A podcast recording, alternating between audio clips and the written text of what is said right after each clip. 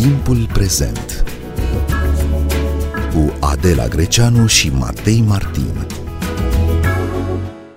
Polonia și Ungaria blochează adoptarea bugetului multianual al Uniunii Europene și a Fondului de Redresare Economică din cauza că accesul la fondurile europene este condiționat de respectarea statului de drept. Bine v-am regăsit, noi suntem Adela Greceanu și Matei Martin și invitatul nostru este politologul Dragoș Matescu. Bun venit la Radio România Cultural. Bine v-am găsit. În ultimele luni, uh, statele Uniunii Europene au uh, negociat uh, acest pachet, bugetul Uniunii Europene și fondurile pentru redresarea economică. S-a ajuns la o sumă de peste 1800 de miliarde de euro. Cum au gândit liderii europeni distribuirea acestor fonduri? Practic, uh, mare parte din acest buget reprezintă bugetul pe termen lung, pe șapte ani mai precis al Uniunii Europene. Din punct de vedere tehnic, el se numește cadrul financiar multianual și este vorba aici de aproape 1100 de miliarde de euro. Restul, aproape de 800 de miliarde de euro, ar trebui să fie un fond special pentru uh, redresarea economiilor europene după criza COVID. Ne amintim că atunci când uh, s-au gândit aceste mecanisme de ajutor, uh, statele așa zis austere s-au opus uh, spunând că Uniunea Europeană nu ar trebui să se împrumute în ansamblu pentru a distribui acești bani țărilor cele mai lovite de criză și în cele din urmă s-a ajuns la acest compromis, la acest consens ca aceste fonduri să fie condiționate de respectarea statului de drept. Știm foarte bine, Polonia și uh, Ungaria sunt două state vizate de articolul 7 pentru nerespectarea statului de drept. Cum s-a ajuns la acel compromis uh, atunci? S-a ajuns la acel compromis pentru că, în primul rând, sunt două instituții implicate în uh, uh decizia, să-i spunem, de nivel înalt. Parlamentul European, care susține o astfel de clauză prin partidele și prin majoritățile pe care le creează în favoarea unei astfel de clauze în uh, formula majorității clasice parlamentare. Cea de-a doua instituție implicată este, cum să spunem în română, Consiliul de Ministri al Uniunii Europene. Acum, Consiliul de Ministri al Uniunii Europene decide uh, prin ceea ce se numește majoritate calificată. Adică o majoritate care se referă și la numărul de state reprezentate, cele 27 acum, și la populația acestor state. Și când se cumulează o majoritate pe ambele planuri, atunci e adevărat că asta se numește majoritate calificată. E, asupra acestui aspect, adoptarea acestei clauze, se aplică majoritatea aceasta calificată. Indiferent cum este, este o majoritate. Și această clauză a fost astfel adoptată.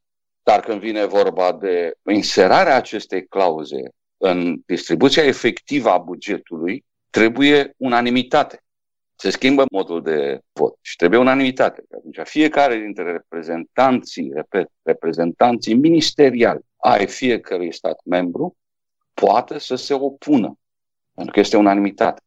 Și la acest nivel, în ce privește inserarea clauzei respective în distribuirea banilor, efectiv, Ungaria și Polonia aleg, uh, bineînțeles, să se opună, pentru că aceasta este agenda politică nu a Ungariei și a Poloniei, ci a guvernelor care conduc Polonia și Ungaria la momentul actual. Practic a fost un fel de veto împotriva adoptării uh, bugetului în condițiile stipulate anterior din acel moment de, de consens.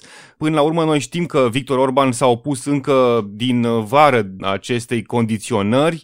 Ce a putut face între timp pentru a debloca situația? Are suficiente pârghii diplomatice? A avut suficient prieteni sau sprijinitori în interiorul Uniunii pentru a relaxa situația? Da, are Polonia în primul rând, dar cam atât. Pentru că vorbim aici de două guverne, cel polonez și cel ungar, care au uh, cu metode mult mai, uh, să zicem, rafinate decât cele care se foloseau și în România în anii 90, pentru cei care își mai aduc aminte, au folosit, de fapt, uh, fonduri europene pentru, hai să spunem lucruri pe nume, pentru a finanța proiectele unor baron local, s-ar traduce conform limbajului de la noi, uh, cu scopuri politice, bineînțeles, pentru susținerea partidelor de guvernământ atât în Polonia cât și în uh, Ungaria, care oameni, oameni aceștia implicați în aceste scheme sunt corupți. Și ele în sine sunt o formă coruptă de folosire a fondurilor europene, pentru că sunt folosiți banii ăștia pentru scopuri politice locale. Și din cauza asta există susținere în clasa politică ungară, în clasa politică poloneză pentru această poziție. La nivel european nu există susținere ca dovadă că aventura asta, îmi place să-i spun, a Poloniei și Ungariei pe acest subiect se lovește de opoziție atât din partea președinției germane de acum, a Consiliului de Ministri, cât și de opoziție din partea Parlamentului, cât și de opoziție din partea celorlalți membri, inclusiv, cum ați spus, statele frugale, care au o problemă în sine, nu cu bugetul, ci cu uh, fondul de recuperare. Deci nu prea are aliați. Ce șanse are în condițiile date, în condițiile acestea, ca o astfel de opoziție să continue, vedem, este o, o chestiune deschisă și până la urmă, datorită mecanismelor de adoptare a deciziilor în Uniunea Europeană, avem o minoritate, respectiv Ungaria și Polonia, care pot deturna cu totul uh, o majoritate sau, în orice caz, adoptarea unei decizii uh, în favoarea majorității. Da, așa sunt uh, mecanismele de decizie din Uniunea Europeană lor actuală și ele sunt moștenite din vremea de început a comunității europene când la nivelul Consiliului de Ministri se luau deciziile efective de implementare a politicilor comunității, marele decizii fiind luate la nivelul summitului, adică la nivelul nu ministerial, ci la nivelul șefilor de state și de guverne, care se numește Consiliul Uniunii Europene, care se reunesc cel puțin de două ori pe an, în fapt de mai multe ori pe an, șefii de state și de guverne. De acolo e posibil să avem uh, eu știu, o deblocare a situației, pentru că joi va avea loc acest summit, această întâlnire online va fi a șefilor de state și de guverne. Și de obicei este o adunare foarte secretivă, nu, nu aflăm uh, decât la sfârșit hotărâri și vedem ce se va întâmpla acolo.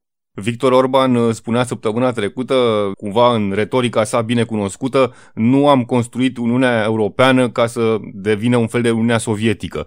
Cam asta a înțeles el din uh, tipul de condiționare pe care o impune Uniunea Europeană pentru acordarea fondurilor europene. Da, dar să nu uităm că acest discurs este pentru consum local. Foarte recent, dacă nu mă știu, chiar ieri am citit un sondaj de opinie făcut în uh, ambele țări privitor la sprijinul acordat guvernelor actuale. În general, el se situează undeva în regiunea 30-30 ceva la sută.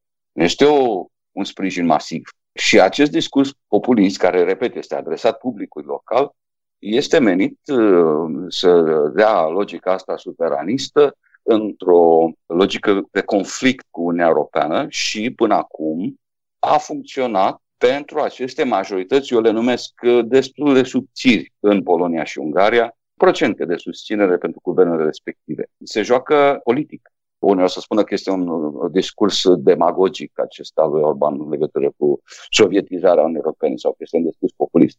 Nu, este un discurs politic destinat, calculat, așa se consideră probabil la Budapesta, că va crește popularitatea guvernului uh, respectiv în relația cu Uniunea Europeană, dar nu m-aș grăbi să, să mizez pe chestiunea aceasta, pentru că până la urmă este vorba despre buget 1 și fonduri de relansare economică 2, din care și Ungaria va beneficia, ba chiar va beneficia foarte bine. Să nu uităm că țările din estul Europei iau de la Uniunea Europeană mai mulți bani decât contribuie. Și atunci cât va putea pe agenda politică internă discursului Orban și a liderilor uh, polonezi, până unde va putea să meargă?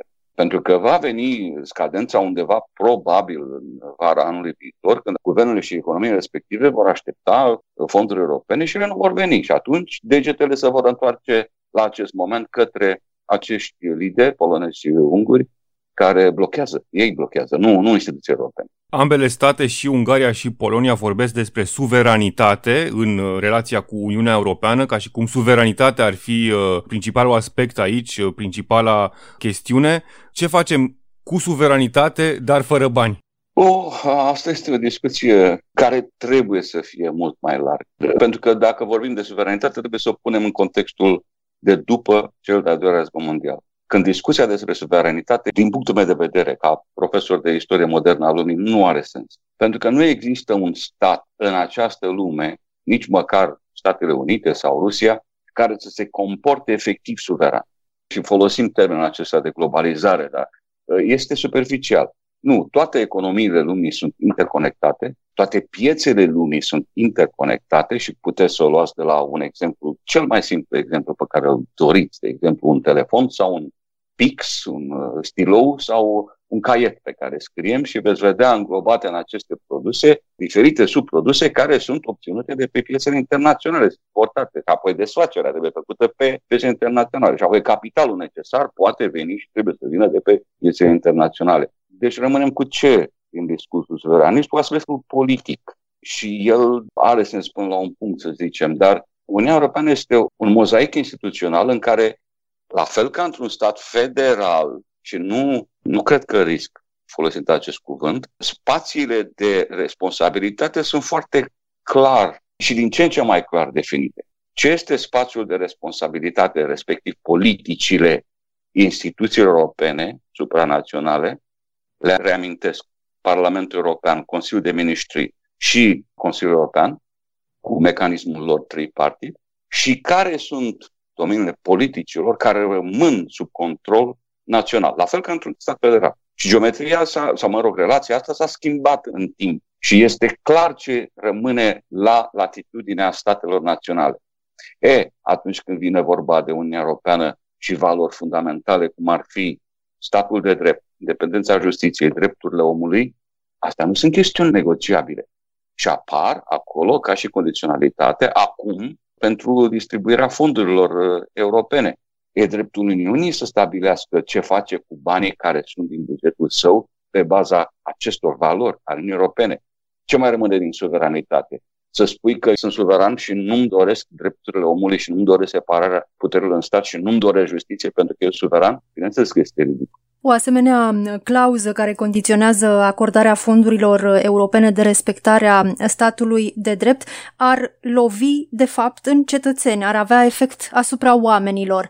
E etic să condiționezi soarta unor oameni de deciziile unor lideri politici? Exact aici vreau să ajung. M-am ferit să pronunț cuvântul etic, cuvântul moral, dar, uh, până la urmă, despre asta e vorba. Domnul Orban și liderul polonez, practic, uh, ce spun publicului lor este că nu contează în respectivele țări separarea puterii în stat, independența justiției, statul de drept, pentru că noi, politicienii voștri care vă conducem pe voi, vrem să scăpăm și să folosim fondurile europene fără să fim supervizați democratic și fără să fim controlați instituțional de către un sistem de justiție independent. Normal că mai devreme sau mai târziu, publicul din Ungaria, publicul din Polonia, mai ales atunci când vor înceta să mai vină fonduri din cauza acestor uh, blocaje, își vor pune întrebări. Dar până atunci, respectivele guverne se joacă cu acest discurs uh, suveranist, populist, care încă mai prinde, dar să nu uităm procentele despre care v-am spus, undeva pe la 30%. Din punctul meu de vedere, criza cauzată de COVID se va accentua și uh, atunci vor deveni mult mai clare consecințele acestei opoziții a Ungariei și a Poloniei, pentru că eu cred că instituțiile europene și ceilalți parteneri europeni nu vor ceda. Pot să amâne aplicarea acestei reguli, dar pe termen lung nu cred că vor ceda și rămâne o problemă deschisă, e adevărat. Dar pe termen lung nu cred că actuala poziție a guvernelor ungar și polonez este sustenabil. Haideți să o luăm altfel, domnule profesor. Un corigent, un corigent la democrație are dreptul la alocație? Bună întrebare. De fapt, eu gândesc instituțional, că asta sunt profesor de științe politice. Pedeapsa de a nu da alocație trebuie instituționalizată. Trebuie luată o decizie și trebuie implementată. Și atunci, dacă nu dăm alocație corigenților, nu o dăm nimănui? Păi se dă, se dă cui aplică, respectă regulile jocului, inclusiv Poloniei și Ungariei, dar să respecte regulile jocului. Despre ce e vorba aici? Este vorba despre faptul că organele executive, guvernele, controlează din ce în ce mai mult sistemele de justiție din Ungaria și Polonia. Și controlând justiția pot să facă ce doresc dumnealor acolo în privința adversarilor politici, drepturilor fundamentale cetățenești. Și asta înseamnă corigență. La nivel european, Bun, punem condiția asta, respectați uh, independența justiției și drepturilor omului și uh, vrem să vă pedepsim. La nivel european, deciziile se iau anumite decizii prin majoritate și atunci poți să impui pedepsa, că nu te blochezi în unul sau altul dintre membri și nu mai contează ce fel de prietenie are Orban și Polonia, dar la un anumit nivel trebuie unanimitate și atunci se opune Ungaria și Polonia. E, acum acolo e blocajul. Va rămâne așa? Nu cred, pentru că depinde părțile cât sunt dispuse să meargă până în pânzele albe, care pânze albe în, în cazul de față înseamnă blocarea permanentă a bugetului.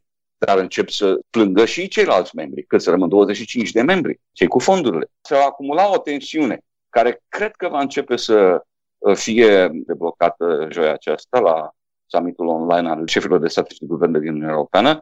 Poate că nu fundamental deblocată, dar uh, sunt care curios ce se va întâmpla joi. Chiar așa, domnule Dragoș Matescu, cum s-ar putea depăși situația creată de Polonia și Ungaria acum? Uniunea Europeană este un spațiu al soluțiilor negociate. Din totdeauna a fost de când era doar comunitatea europeană. Joi se vor discuta cu cărțile pe față lucrurile între cei 25 care susțin bugetul și cele două state care spun nu vrem bugetul, vă blocăm bugetul pentru că noi vrem să continuăm cu corupția noastră. Din nou, este o chestiune cu final deschis. Nu cred că se va decide joi. Dar acolo, cei 25, și în primul rând Germania, care deține președinția Consiliului de Ministri, vor veni, și nu vom afla detalii, vor veni fiecare cu cărțile pe care le au, Ungaria în primul rând, într-o negociere foarte dură. S-ar putea să se ajungă la un compromis în sensul că se instituie o nouă formă de decizie privind felul în care se implementează această regulă a statului de drept. Repet, în distribuirea fondurilor. Sau s-ar putea să se ajungă la uh, situația în care se spună această regulă se aplică, dar începând de la și se dă o dată mai, mai târziu. Sau de la următorul exercițiu bugetar, ceea ce a semnat peste șapte ani. Tot ar fi o victorie pentru democrația și statul de drept din Europa în general pentru că va rămâne implementat așa. Nu știm, e deschis. Acum bugetul trebuie să treacă. Aici este punctul slab al instituțiilor europene și al celor 25 care susțin această regulă. Cumva bugetul va trebui adoptat. Rămâne o întrebare și pentru mine, și pentru dumneavoastră, și pentru publicul larg, și pentru doamna Merkel, și pentru domnul Macron, cum vor reuși joi și în zilele următoare să deblocheze. Este această clauză un semn al puterii sau al slăbiciunii Uniunii Europene? Spuneam mai devreme că acest sistem foarte complicat de luarea deciziilor își are istoria pe vremea când se năștea Comunitatea Economică Europeană, el se învechit. El funcționa atunci când erau șase state membre, 9, 12, 15, unde negocierile erau între mai puțini membri, unde statele nu aveau problema asta a democrației și a statului de drept. Acum uh, încep, uh, iată, să apară probleme care erau anunțate de unii analiști în anii 90. Vom avea probleme cu statele poste comuniste pentru că nu au cultura democrației și încă au o cultură a populismului autoritar. Uite că vedem și am fost și noi aflat aproape de asta. Dar este asta un semn al slăbiciunii în europene? Da, acum pentru că, iată, se blochează, dar și nu. Pentru că revin la altceva ce am spus mai devreme. Uniunea Europeană este un spațiu al soluțiilor negociate. Este vulnerabil în fața unor astfel de guverne, precum este acum cel din Ungaria și Polonia, dar iată că în proces își ajustează mecanismele. La sfârșitul acestei crize, pentru că este o criză, care va avea un sfârșit, cumva, mecanismele se vor schimba. În procesul respectiv se vor schimba și Uniunea va fi mai pregătită pentru următoarele astfel de episoade. Deci, da, acum este, putem spune că este un semn de slăbiciune, dar nu este o situație statică, este un proces. Și din acest proces putem avea o Uniune mai puternică în relația cu astfel de situații. În orice caz, impasul de acum le dă apă la moară cârcotașilor și euroscepticilor care spuneau că extinderea Uniunii Europene spre Est este o greșeală. E clar că sunt și diferențe culturale importante între uh, vestul uh, bogat și estul mai sărac și mai puțin eficient uh, din punct de vedere economic. Până la urmă, soluția care ar fi mai multă integrare, mai multă federalizare sau, din potrivă, cumva o separare a Uniunii pe principiul cercului cercurilor concentrice? Nu cred că o separare, acea Europa cu mai multe viteze ar fi o soluție, pentru că atunci nu mai este Uniunea Europeană. Libera circulație, de exemplu, nu poate fi limitată pentru cele patru aspecte. Persoane, bunuri, capital și servicii. N-ai cum să faci Europa cu mai multe viteze, adică cu niveluri diferite de integrare în acest spațiu al libertăților. Și mecanismul de decizie s-ar complica și mai mult decât este acum. Astfel de mecanisme de condiționalitate trebuie până la urmă promovate, adoptate, de exemplu, privitor la statul de drept, dar nu numai, și altele. Și uh, putem să ne uităm la ce să vedem când se vor schimba guvernele în Ungaria și Polonia, dacă vine o criză economică serioasă după acest COVID, nu? E absolut natural. Și poate că guvernele următoare vor fi mult mai receptive. Așa a funcționat Uniunea Europeană de când era uh, comunitatea europeană. A avansat foarte mult când au fost uh, în fiecare stat membru forțe pro-integrare și așa s-a făcut integrarea. Forțe anti-integrare au fost întotdeauna, întotdeauna, nu uităm referendumurile din anii 2000, Irlanda, Danemarca, dar acele forțe n-au avut câștig de cauză. De ce? Foarte simplu. Pentru că afacerile, forța de muncă, capitalul profită de pe urma prezenței pe piața comună enorm. Și revenind la țările din estul uh, Europei, uitați-vă la orice statistici doriți și veți vedea că din anii 2000 și până acum aceste state au progresat enorm. Din punct de vedere economic, din punct de vedere a nivelului de trai, PIB și tot parametrii aceștia. Diferență culturală, da, încă mai există, cum vedem acum că guvernele din Ungaria și Polonia se bazează pe o susținere de la de grassroots, socială, societală, culturală, într-o oarecare măsură. Dar nu este o susținere de 60-70%. Mă iertați, eu trebuie să aduc în discuție și faptul că am trăit 20 de ani în Turcia. Dacă vreți o comparație uh, la nivel cultural între Est și Vest, dacă puneți Turcia în balanță, păi acolo vedem o situație în care Probabil că niciodată, dacă ar fi să ne luăm după astfel de parametri, niciodată nu va fi Turcia membra Uniunii Europene, pentru că ar veni cu un discurs și cu o cultură politică și cu o piață mult mai dificile decât uh, ce înseamnă acum Ungaria și Polonia sau, mă rog, alte state. Dar, la fel ca întotdeauna, repet, forțele pro-integrare pe termen lung câștigă, pentru că este vorba de avantaje. Mă aduc aminte de episoadele din anii 90-95, cum de s-a putut uh, intrarea în Uniunea Europeană a Suediei, a Finlandei, a Austriei, care nu erau foarte entuziaste nici la nivelul populației. S-a putut, pentru că afacerile care dau taxe și dau de mâncare oamenilor în aceste țări, mari afaceri, mici afaceri, au dorit integrarea, că au profituri mai mari și au avut să fie o piață mai mare. Exact același lucru se întâmplă și în Turcia, același lucru se întâmplă și în Ungaria și în Polonia. Dar problema este că factorii politici nu sunt pregătiți și aici intervine chestiunea culturală, cultura politică. Un exemplu ca Turcia este cel extrem în care, într-adevăr, un astfel de factor contează. Nu cred că este cazul Ungariei și Poloniei pe termen lung, pentru că acolo există totuși niște schimbări, niște prefaceri și există niște avantaje pe care populațiile respective le-au avut de pe urma calității de membre al Uniunii Europene. Și există o opoziție democratică, civică foarte puternică și în Ungaria și în Polonia. Contează manifestațiile, contează această opoziție pentru guvernele respective? Până acum nu. Până acum, în ultimii ani, aceste guverne au reușit să câștige alegeri și să-și impună voința. Dar probabil că există totuși un punct de fierbere către care se va ajunge și eu am, îmi pare rău să spun, din păcate, din păcate, am mare încredere în criza economică care se va accentua, da, nu se va ajunge probabil să murim cu toții de foame în Europeană, dar se va accentua și va accentua criza politică în astfel de țări. Și acolo se vor produce schimbări politice. Uitați cum se produce în Moldova. Uitați cum se produce în uh, Belarus. Apropo de Turcia, urmează acum, la sfârșitul anului și uh, începutul anului viitor, să vedem ceva major petrecându-se în Turcia din punct de vedere economic și apoi politic. Greutățile economice atârnă greu și provoacă schimbare politică în timp și soluția întotdeauna, pentru că există această societate civilă, există această, cum să spun, această idee viabilă pe piață. Uite, avem alternativă, este Uniunea Europeană, este piața comună, hai să încercăm reformele pe care condiționalitatea Uniunii Europene ne cer și vom fi parte din o piață comună de 500 de milioane de locuitori, unde dacă produci un creion, nu vinzi pe o piață de 3 milioane ca în Moldova sau 30 de milioane ca în Polonia, ci o vinzi la 500 de milioane de posibili cumpărători. Și atunci, logica asta cred că pe termen lung întotdeauna va prevala. Domnule profesor Dragoș Matescu, vă mulțumim uh, pentru interviu. Noi suntem Adela Greceanu și Matei Martin. Ne găsiți și pe platformele de podcast. Abonați-vă la timpul prezent pe Castbox, Apple Podcasts și Spotify. Cu bine, pe curând! Pe mâine!